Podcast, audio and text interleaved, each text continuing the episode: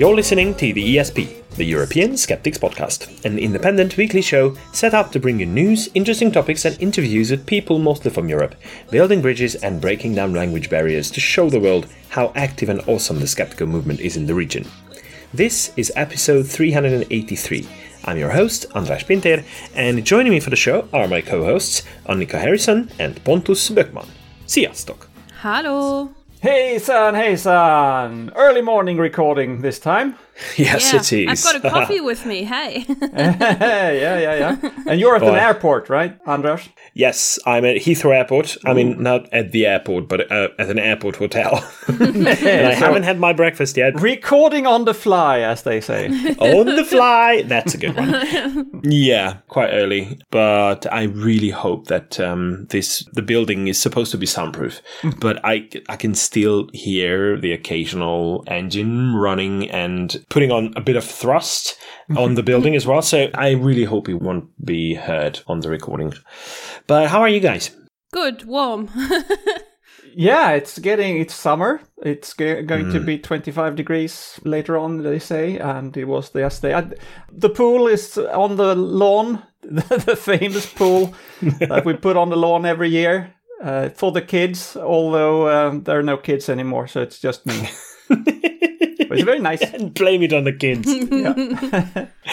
Nice. I just saw the weather forecast for tomorrow and the day after tomorrow since I'm flying home this, uh, today. Mhm. Um, the expected high temperatures in Hungary in the coming days are around the 35 degree range, Ooh. Which is terrible. It's, I mean, I don't Yeah. want to be there. and unfortunately, it's part of how much we are possibly fucked as humanity. I mean, hmm. it's ridiculous. I, I don't know if you've heard, but there is a recurring theme whenever there is a volcanic eruption. That oh my god, that, that the volcanoes emit much more carbon dioxide in one go than uh, the whole of humanity altogether in a year, and and there are certain different versions of that claim, but it's all wrong. It's not even close. I mean, like hundreds and thousand times more carbon dioxide is emitted by humanity. And unfortunately, it looks like uh, it's getting worse. So, even though there is a lot of talk of how we're tackling climate change and how we are going to be lowering our carbon dioxide emissions, 2022 is the year with the highest ever amount of carbon dioxide released into the atmosphere. And we are talking about an average 54 gigatons, so billion tons of carbon dioxide released into the atmosphere every year. And, and it's um, increasing, isn't it? In absolute number, it's It is. increasing. And sometimes you Yeah. see numbers where you can see that green energy is is gaining as a percentage, but it doesn't matter because since the whole energy consumption is ex- increasing, the the emissions are still increasing even if they are lower as a percentage. So we're not catching up. We're not catching up. And the Paris Agreement declares that humanity is trying to keep the global temperature increase under 1.5 degrees compared to pre industrial levels. However, based on that calculations, we have what we call a carbon budget that we can work with so that we can still keep it under that amount. But in 2020, according to a um, paper that was released by 50 authors, 50 climate scientists, in 2020, the carbon budget was around 500 gigatons of carbon dioxide that we could still emit without reaching more than 5, 1.5 degrees. But by the start of 2023, according to them, that was already only half of that budget. If we keep up with that pace, that means we have less than six years to work with. And that means that we are probably very far from being able to keep that up and keep it under 1.5 degrees. So we'd definitely be talking about more than that. And some even argue that uh, we could we could reach 2.5 as, as well. And that could lead to catastrophic results when it comes to atmospheric phenomena and how severe the weather events can be. Yeah, isn't this a good start to our podcast? Yeah, yeah. It's like we're on a bus to hell, right? We're on the highway to hell. People may remember there was actually a bus called 666 in Poland Oh, yeah. that went Yeah, to hell. yeah. Hell spelled H E L. There's been a lot of controversy about it. People were going nuts because that wasn't uh, that well it didn't work in a Catholic country, but uh, they um, insisted on having it. But now this week, the last bus 666 to hell is leaving in in Poland because they caved into the Catholic uh, nut jobs. Yeah. Crazy stuff, but they're doing it. They have a certain humor about it. When they change the number, they're just turning the last digit upside down, so it's now 669. Yeah, so it, there's a lot of humor involved. Some have suggested they should go with uh, 616 because, according to some sources, that was the original number of the beast, depending on which translation you believe in. But the beast evolved somewhat. Yeah, moved on. so, no more 666 to hell, Aww. unfortunately. And if you don't want to go to hell, I would have a recommendation where you could go, which is way cooler in the literal and in a metaphorical sense, and that is QED. Okay. it is cooler in Manchester, that's true. exactly. Well, we'll see about that in September. in September, yes. Just a quick reminder there is a QED attendance fund. Uh, we'll put the link in the show notes, and it's open to anyone who may not otherwise be able to afford to attend. So, yeah, just check that out. Applications will be open until the 15th of August, and yeah, just, just apply, and we'll be happy to see you there. Absolutely, yes. And you can also, if you don't need to apply for the grant, you could also chip in. You you go to the same place and you can you can contribute if you have uh, some extra cash. Yeah, building the community. hmm I think it's really cool. Yeah, cool, cool, cool. That's that's what we need. Cool, a lot of cool. yeah, I feel more and more terrible by the day for having this job of mine. So uh, I, don't know. I don't know how I can keep up with that without the guilt. Speaking of guilt, there will be something where there's a lot of guilt and punishments were involved. Our This Week in Skeptical History segment, which is also known as Twish. Okay, so I'd like to talk about something that we have mentioned on several occasions, and that is the Galileo affair, as uh, historians call it. Um, well, not only historians, it was called back then as well.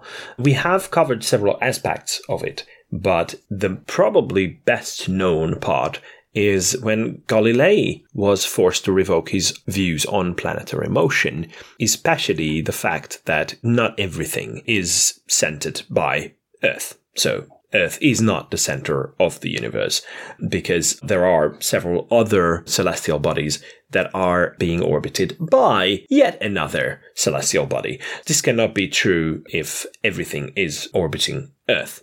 Now, that act happened on the 22nd of June, 1633, in front of the Inquisition in Rome, in the monastery of Santa Maria sopra Minerva.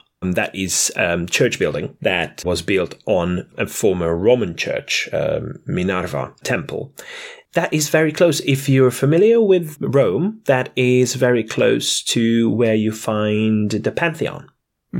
It's a beautiful area, a great part, but I have to mention how everything led to there just briefly. It was a series of unfortunate events, including one when Galilei was having a conversation with um, Cosimo II of Medici, who was his patron in Florence, and Cosimo's mother, Christina of Lorraine, who was a devout Christian and very well versed in both the scripture and, well, current scientific ideas as well. She was very adamant that what Galilei was arguing for, the Copernican worldview, is basically the right one. That could not be true. And that resulted in a lot of debate, obviously, that had to be discussed in more detail. Benedetto Castelli, a former student of um, Galileo Galilei's, tried to defend Galilei's stance in his absence because he was then, later on, wasn't there when the, the discussions went on. That led to a lot of public discussions as well, because several different speakers, friars who were giving sermons denounced Galilei for his views. And that was back in 1614 and 1616. But the first meetings then occurred with the involvement of the Catholic Church. Luckily, later on, Galilei got very friendly with someone who later became Pope the current pope at the time of that uh, initial debate, Pope Paul V, was not very friendly to him and his ideas. But the next pope, Pope Urban VIII, was very much a supporter of Galilei's. He did try to warn him not to push it too far. However, as we know from the biographers of um, um, Galileo Galilei, he was not a kind of person who took very good advice when it came to not being a bully to other people who are actually wrong. so uh, it's one thing to be right, but pushing it too far and just making everyone look stupid, that is not always the right policy, as we all know, being skeptics and trying to get the message through, right? Mm-hmm. So Galilei hadn't learned that lesson before that, and that resulted in something that he wrote, which was very controversial, and that is the dialogue concerning the two chief world systems dialogo, as is commonly being referred to, or usually just called the dialogue. Uh, well, it's a dialogue, but it, it involves three characters, actually. And one of them is called Simplicius. Well, that means a simpleton. so that is a little bit of a hint that that person will be just talking rubbish. And that is what that person does in the, uh, the dialogue, trying to defend the old world view without making any sense people close to Pope Urban VIII reminded him that that might be a reference to His Holiness, that Simplicius figure. So that resulted in the Pope letting the Inquisition do whatever they want with Galileo Galilei. And um, Cardinal Bellarmine, who is the most infamous actor in this whole situation, he was the one who led the investigations and most of the discussions regarding this whole controversy. And on the 22nd of June, 1633, Galileo was found guilty, and I quote, he was found vehemently suspect of heresy. Hmm. So he had to revoke his views. And at first, he was supposed to be sentenced to death. Then it was changed to exile. And then it was changed again to house arrest, which he was under until the end of his life in 1642. So I think that marks a very important moment in the history of science and skepticism and critical thinking. That was something that was just utterly wrong. Yet it wasn't said so until 1992. when Pope uh, John Paul II made that announcement that, well, actually, we are now rehabilitating Galilei because the Inquisition was wrong. Mm. Yeah, I'm sure he appreciated that. Yeah, yeah. More than 300 years later, yes, of course. Almost 400. Yes. All right. Uh, moving on. Now that we are talking about the Catholic Church, I'm pretty sure that it's time for Pontus to poke the Pope. Right, just some quick housekeeping this week. Uh, not so much poking, but uh, I have to mention that I was wrong last week.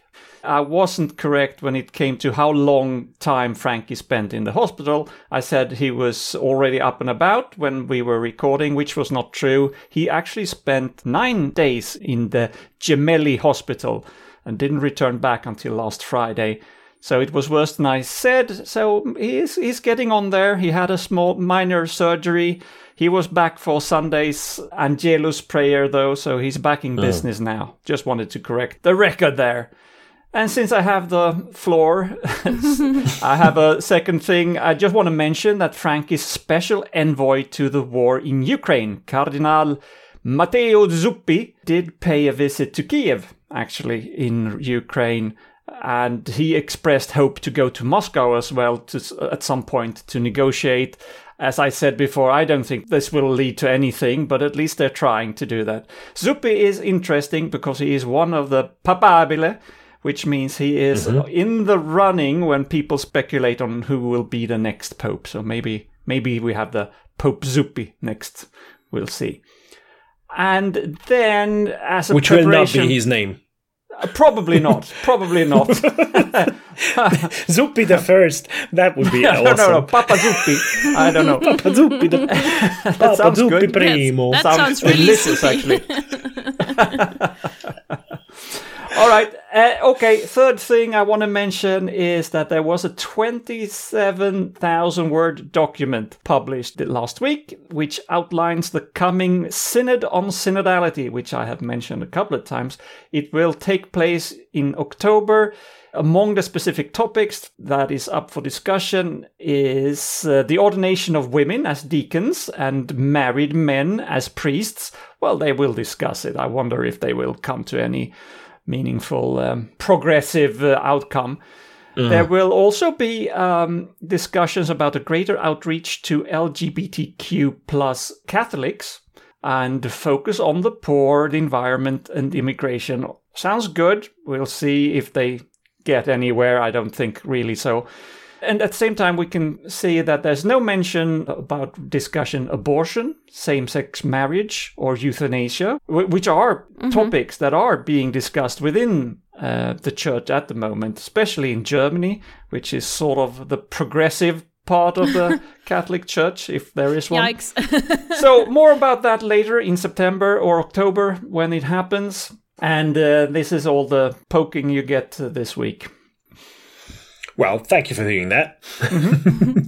and that leads us to the news. Well, um, news in a sense, because uh, we've been catching up with uh, the, the last couple of weeks still. But I'm pretty sure that uh, by the end of this show, we are pretty much caught up yes. with skepticism related news across Europe. Yes, and I want to talk about a tennis player that we talked about before. Mostly we talked about him because he wasn't allowed to enter certain countries. And I'm, of course, talking about Novak Djokovic, also dubbed lovingly as Novaxx Djokovic. And he is in the news again because he not only won a record 23rd Grand Slam tournament at the French Open in Paris, no, he also attributes this win to a nanotechnology patch. Oh. And that's exactly as uh, wooey as that sounds. How he makes money. yeah, so we already know that he likes to promote wellness fads, uh, pseudoscience, and um, is also not without reason nicknamed Novax. Yeah. Mm. And yeah, he said these nanotechnology patches are the biggest secret of his career, and he wouldn't have achieved any wins without this. And it's basically a bit of paper that you glue on your skin. Um, Sounds legit. Uh-huh. But of course, I can give you a bit of quote from the manufacturer of this uh, device, as you call it. They say uh, Taopatch uses nanotechnology material and of course, uh, I actually had to had to think of my colleague uh, Holm Hümmler because, and they say, Taopatch is a small disc, one centimeter in diameters and less than one millimeter thick, containing nanoparticles called quantum dots, and that's where Holm Hümmler comes in. quantum dots, of course. with, with the hypoallergenic coating. Okay, good, thanks. And these quantum dots pick up infrared radiation from the body and emit another radiation whatever radiation that might be, in the range of visible light, like that used by the low level and ultra low level laser therapy, plus far infrared, near infrared, and nourishing UV light. Wow. And it gets better. These photons exert a favorable effect when applied to sensitive points of the human body, acupuncture points. End quote. Oh, oh, so it's acupuncture as well. Okay. And it's an intelligent radiation as well. Light therapy slash acupuncture slash uh, nanotechnology slash quantum dots. Uh, and of course, it also helps with pot- posture. It helps with multiple sclerosis. It helps with for dental care, and it also improves your antioxidative defense of cells and your cell proliferation. Wow. There you go. obviously. That sounds Yes. really awesome, Fantastic.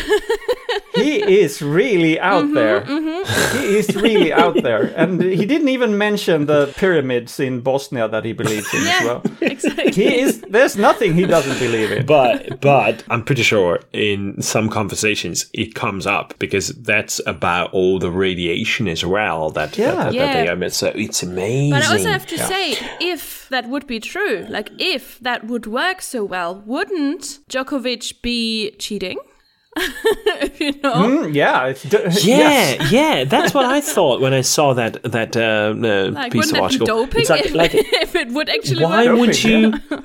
yeah, why would you admit to the whole world that you are using something that gives you an edge over the others, which is basically cheating? Mm-hmm. I'm yes. actually a robot So- because of this nanotechnology patch. yeah, yeah, yeah, yeah. Oh, yeah, but don't mind me. I'm just, I'm just a cyborg. Yeah. Now, don't believe in Djokovic. He doesn't know what he's talking about. So the question is then, should you believe in God instead? Uh, yeah, of course. Um, well, I think There's much um, more evidence. I don't know. Regardless of Frankie and uh, the other proponents of some kind of deity, evidence is, shall we put it, lacking. Um, but of course, that doesn't stop people from, belie- from believing. A, a recent study in the UK tried to find out just how many supporters Yahweh has. As I assume that most people in this survey took the question to mean the, the Christian, or should we say the Judeo Christian God or, or even the Abrahamic God. Uh, so, uh, but anyway, the the result, as reported by Humanists UK, was that just less than half, forty nine percent of the UK population believe that there is a God. The study was carried out by King's College London and also showed that 79% of people in the UK believe that religious authorities should not ultimately interpret the laws in a democracy. And that one I can agree with. Also, it showed that 82% of the UK public say that they trust people of a different religion. Now, that is important because there are, have been a tendency in the past to say, I can't vote for anybody who hasn't got the same religious views that I have. But apparently, that is no longer a big problem in the UK. So, this is. Um, this is a positive thing. The, the question is, how does that? What's the trend? How does how does this compare historically? If we look, actually, I, I looked up the actual report. First, I read the Humanist uh, article about it, but then I looked at the actual report, and it says fifty percent in the paper, not forty nine percent believe in God. So I don't know what to do with that. Uh, but when we look at the trend, it is a clear downward trend. The study from King's College London compares with 1981 and also some in between. And well, let me just first say that this is possibly the most ugly PDF I've ever seen from a prestigious institution.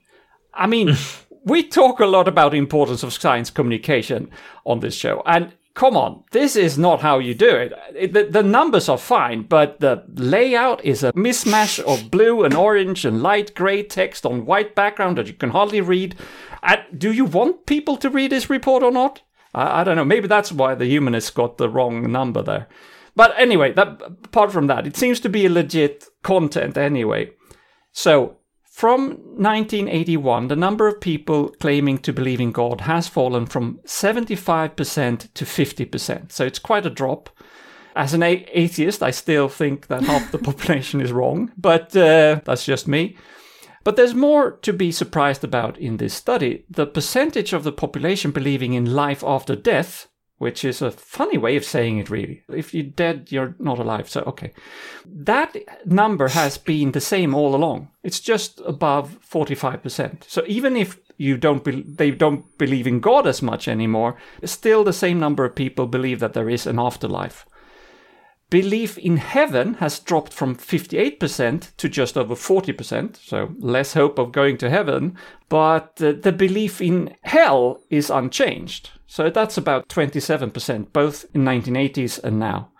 So it's a little bit confusing. I don't know. people's beliefs are not always rational, I guess. Church attendance as well, same. Uh, over the same period of time, it hasn't changed. It's about 13% of, of the population still goes to church. Well, it's dropped to about 10% now, but it's about the same. There's a lot of numbers in this report. I'll just leave the link in the show notes if you want to look at it, and just be careful not to hurt your eyes on the actual PDF. Mm-hmm. Mm-hmm. it's very interesting how you you find a discrepancy between the numbers as well uh, reported by Humanist UK and yeah. the original paper. Mm. Well, um, the, the, discrepancy of data used and um, well, what, what what researchers are working with when it comes to replication of scientific studies to make sure that the conclusions are right and uh, that that phenomena that we are dealing with and we are claiming to see there they are there. And an interesting thing happened, but it was back in 2018 when there was a paper published by someone who had just acquired their PhD at um, Wageningen University in the Netherlands. I hope I, I'm pronouncing the name properly. And that was discussing the relationship between heavy rainfall and the number of prisoners in Nigeria sometime between 1880 and 1960. That's that's not a problem. It's an interesting question. It's an interesting uh, piece of research, probably.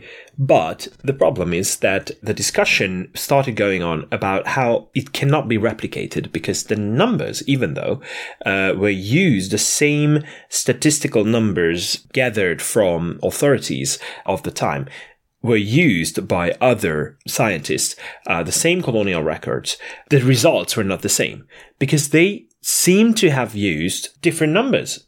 Same sources, different numbers. So that's an interesting problem. That uh, led to an investigation. And the investigation found that the guy who acquired his PhD based on that piece of research used numbers that were basically made up. So even though he claimed to have used the same the, the colonial rec- records, it turns out it wasn't that. It was just just random numbers. Wow. Um, so they revoked his degree in 2019. Good, but he attacked that decision and took the university to court. And the Dutch court of Gelderland just recently, at the beginning of May, announced that they agree with the university's decision to re- revoke the PhD, and that's that. Now, they don't name the actual person, but thanks to people like Elisabeth Bik, whom we interviewed on episode 308, mm. it could be dug up. And it turns out that it's a person called Kostadis Papaioannou. I'm not sure about the, the correct pronunciation, but um, there were three papers linked to his name that were dealing with the same stuff. And uh, Wageningen University um, issued a press release as well after the decision, the court decision, that really agrees with that and says that uh, they are they are happy about the outcome because it's about the integrity of science that um, they wanted to preserve. The judges even said so themselves, and I quote, the court agrees with the board in its considerations that the interests of the reputation of the university and the trust in science in general, given the nature, seriousness, and extent of the manipulations found, outweigh plaintiff's interest in retaining his doctoral degree. What did he expect? I mean, I, I know I cheated, but let me keep my doctorate. I, yeah. What? Yeah. That is that is um, surprising that he even tried to take that to court. I think. But what I really appreciate about this is that there was a court ruling that even mentioned the trust in science as a very important aspect of this. That trust can only be maintained with the integrity of science publishing. Yeah. So it's if things like that are allowed to happen without any consequences, it ruins the reputation of science. Mm-hmm. So not to speak of the university that uh, issues a PhD on the basis of that. So obviously it cannot be maintained. Um, so I really welcome this court decision. Something I welcome is homeopathy in decline in Spain. Good. Mm, We all do, I think. um, it seems to be that it's might be in decline all around Europe, which makes me happy. And I think it never was that big in Spain. It probably wasn't comparable to Germany, which really is one of the biggest uh, markets. But yeah, I can only applaud to Spain and to the public discussion around homeopathy in Spain because it seems to have changed its reputation. By now, for example, in France, it even got stopped being financed by public health services and in Spain, it's also losing its its reputation. And to understand this, El País, which is a newspaper, they tried to find out what's happening, and they contacted, for example, the Spanish Association of Homeopathy Pharmacists and the Spanish Society of Homeopathic Doctors, and um, didn't get a reply. So, um, so they talk with people who are more critical of homeopathy, um, which is like I, I can only say like uh, thanks. That's uh, giving us more space then. and they talked about a editorial in the Lancet of 2005, which they quoted, and I also want to quote that because it's a very nice quote. They said, "quote." The more diluted the evidence for homeopathy becomes, the greater seems its popularity. and yeah, so this is so so good um, because this is, of course, uh, referring to the foundations of homeopathy to dilute it, and then it becomes more powerful. Yeah. And just to give you an example, um, it, if we're talking about dilutions, like the highest dilution is if you take a pill that actually contains something that can help against whatever headache, and you throw it in the ocean, and then you take in on another part of the ocean, you take in maybe a sip out of the ocean. then that's how much medication of this headache pill you will get, which is nothing. Yeah. But it's a complete misunderstanding of the Of whole course. process. It's you call it a dilution, but it's a potentiation. So Sorry. it's We have a homeopathy yeah. Uh, proponent here. That's that's important to point Yeah. out. Because the water has a memory and it's Yeah. obviously, and it's not just diluting. You you have to shake it or Shake it, or, shake it, or shake it. move it in in the right way. Yeah, you have to shake it, shake it, man, so that so that it really puts the molecules Yes. in order. And I mean, you like, of course, I like you're right to bring the discussion down a bit to make it a bit more uh, serious, Andras, because of course I don't only want to mock it, um, but it's it's hard to not mock it when when you can buy uh, pieces of diluted Berlin Wall to overcome feelings of oppression. It's just hard yeah. to not giggle about that. Um, but I have friends who think it's a natural herbal uh, therapy, and Yeah. then if you tell them like, "Hey, pff, Berlin Wall," um, then or sunshine, then they think you make it up. But that's not what it is. Like the, we are not making this up. Like, if, if it would be nice if we would, but No, It's not us. We're not not making making this this up. The homeopaths that's are making exactly this it. up. And um, yeah. so in Spain, coming back to Spain, it doesn't have the biggest market, as I said, but you can, from the law, still get it at a lot of spaces, uh, like drugstores, health food stores, online retailers, and so on. It seems to be now, though, that the public interest in it is going down. And that's, of course, something we can only applaud. But as also said by one of the activists who is informing about homeopathy, Fernando Frias, he said that it's a lot like a rubber duck, which means that you would never know how, no matter how much something sinks, they can resurface. Especially if there's money behind something, um, it can sink to the ground and then come up again. And he used the example of chemtrails, which was very unpopular for quite some time, and now it's back. And that can Yep. happen to homeopathy too, but we I think we can also be optimistic because we don't only have this happening uh, because it's a fad that's not popular again, but it's happening because we're informing people. And that's Yeah. why I hope this rubber duck Yeah. sinks and stays there. yes. But before we get too optimistic, there are new ways of spreading Mm-hmm. Oh, thanks- misinformation. thanks- thanks, We have, yeah, yeah, and it's working. Mm. Unfortunately, we nobody has missed the hype surrounding AI, Mm-hmm. Yeah. Mm-hmm. artificial intelligence, over the last 6 months or so. Uh, how will we deal with so much potential AI generated content online? How will we know what's made up or not? The EU has, well, they're trying to do something about this. So, social media companies, including Google and Facebook, have been urged by the EU to quote unquote immediately start labeling content and images generated by artificial intelligence mm-hmm. as part of a package to f- combat fake news and disinformation, especially from Russia, but from anywhere really. At the same time, the EU has warned Twitter that it faces quote unquote swift sanctions if it doesn't comply with a new digital content law that come into effect in EU on 25th of August. This is not a joke. I mean, Twitter, now in the so called genius hands of Elon Musk, has recently quit EU's voluntary code of practice. And uh, they could be fined up to 6% of its global revenue because of this. That's a 170 million euro potential penalty. Or they can choose to be banned across the EU. So uh, Twitter is its own affair. We we all follow with fascination how uh, Twitter is going really down the drain, but that's another story.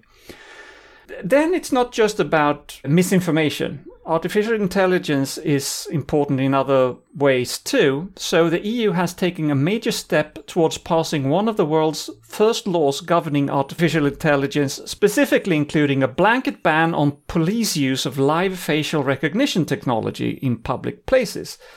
I guess uh, we and the whole world is now scrambling to adapt to AI in all kinds of uh, ways.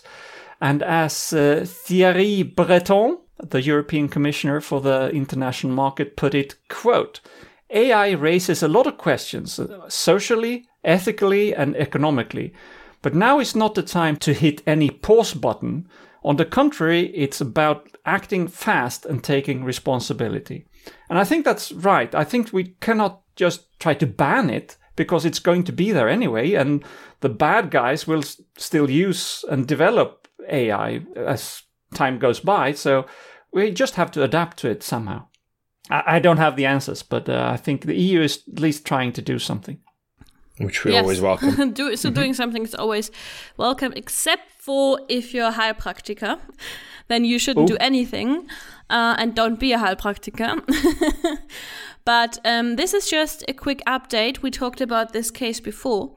This is about a Heilpraktiker, which of course means a natural healing practitioner, and her supplier.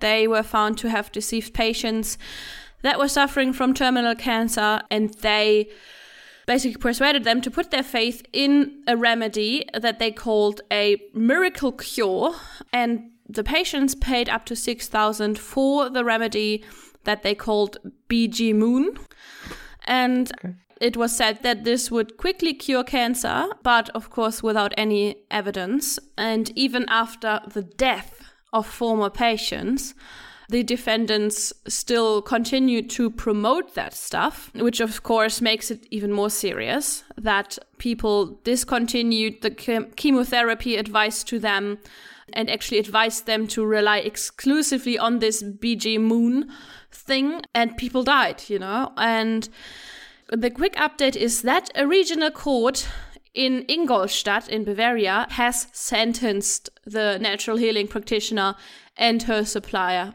to jail now. Ah, good. Yep, they're they're going to jail, which um I would I mean we're not we're not in re- in the really wrong award section yet, but I can only say like well deserved to that. Yeah. All right. Uh, thank you very much. And um, with that, uh, I'd like to move on to that really wrong yeah, that you just mentioned. So, Annika, who's been really wrong or really right lately? Yeah, I thought it's very fitting in what we call Pride Month to to give out a really right award. I think we also need a bit of good mm. news after after this episode. Yeah. yeah, and that is that Estonia becomes the first Central European country to allow same-sex marriage. Woo woo woo! Mm. Well done.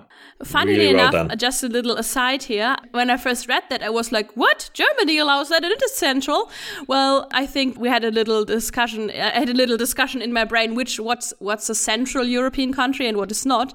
But what, of course, is meant here is Estonia is one of the first countries that allow this, which were once under communist rule and members of the Warsaw Pact alliance. Lithuania, Estonia, Latvia, and so on. They were actually they were not only just affiliated, they were actually part of the Soviet Union. The three the three Baltic states. So that was a much mm-hmm. stronger dependence. Not Yeah. only part of the Warsaw Pact, but actually part of the country, yes. But they approved the law to legalize same sex marriage on Tuesday of this week. And of Great. course, lesbians and gays and queers all around the country are applauding to that. They say, and I quote, it's like the state is finally accepting me. Until now, I needed to fight for everything. I had to go to court to adopt my own children. And now I'm a human with rights, end quote. So hmm. there you can see like why that's important because there are people, you know, like this is for hmm. people. And this is just awesome. I'm very happy about it. This is a good signal to other countries who also might want to do that. So, for becoming the first Central European country to allow same sex marriage, Estonia receives this week's prize for being really right. Exactly. And very well deserved. And yeah, love is love. And I have a certain interesting kind of feeling that I would call love towards the uh, the Baltic states. I just love going there. And um, Estonia being the most progressive among them all. But um, apparently, there are people listening to this podcast in some of the Baltic states. At least we know for a fact that someone from Latvia is listening, and uh, that is Liva. Um, I hope I'm pronouncing your name correctly. And she sent us a couple of things in reply to our call for a word of the week or who's quacking. So this week we have a word of the week. And that word is I'm I'm gonna give it a try, and then Pontus you can play it. Yeah, right. so Mintisiba. Okay, here we go. Mindtitsiba. Hmm. Oh sorry. It's pretty good, pretty good. Maintitiba. Mintisiba. Yeah. And there there's there's lots of accents on the vowels and consonants as well. So it's it's very confusing when it comes to Latvian language. But um, I love listening to them. I never understand a single word that they say, but it's it's beautiful to listen to. And it means, as Liva was, was kind enough to explain what it means, it's a compound noun made up of two words. And one word means the, the first part, or maini, means falsehoods. And the other part, tisiba, means mm. faith. So basically, it really means that it's faith in oh, falsehoods. Awesome. So the actual word tells you what it means, and yet there's a lot of people in the country who believe on in those falsehoods.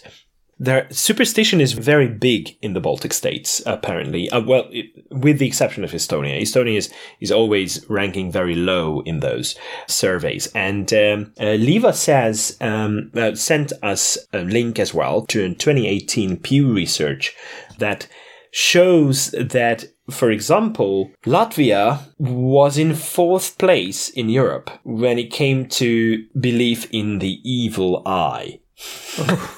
so that is so weird that 66% of respondents believed in the evil eye. Oh. That is just hilarious. But uh, fate in general is very highly ranking uh, when it comes to belief in fate, re- reincarnation, way above the, the rest of the countries. It shows you how Latvia is superstitious.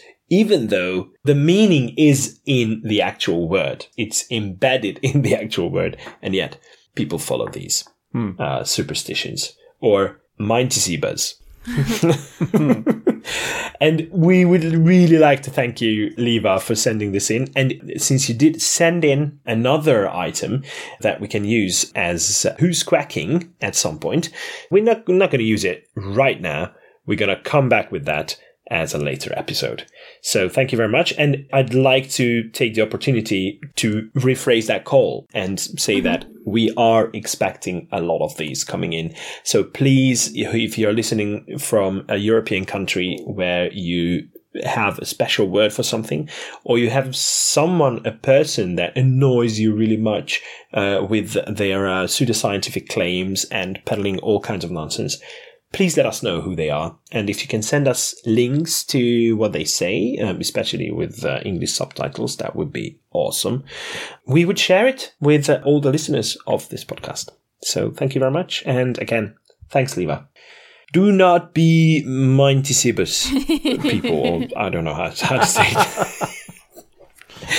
But that basically concludes our show this week. And um, as usual, we will have to finish on a quote. So, Annika, have you got one for us?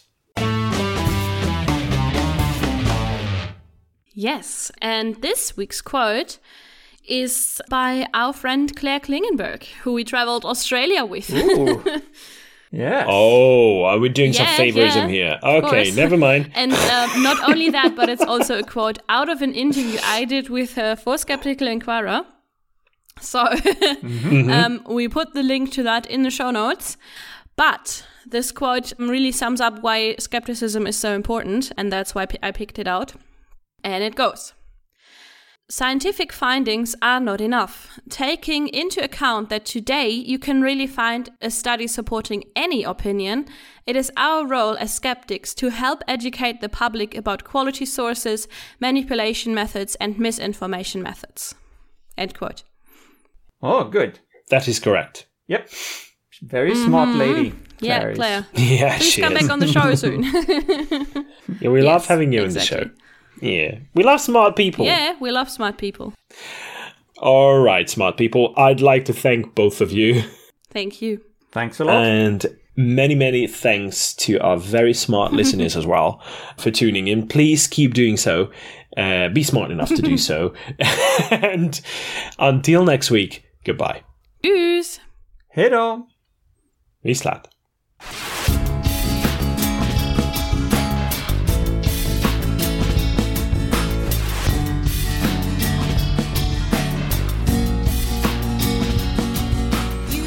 This has been your ESP experience. The show is produced and recorded by the ESP.eu.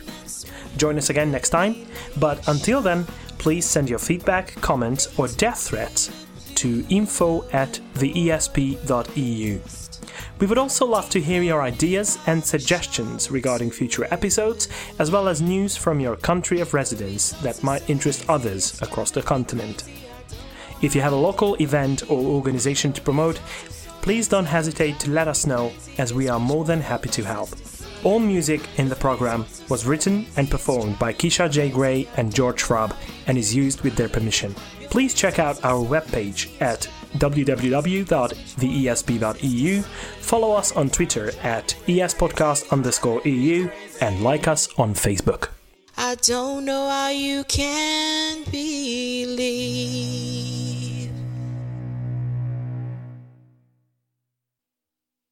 Antioxidative. Oh, sorry. Antioxid.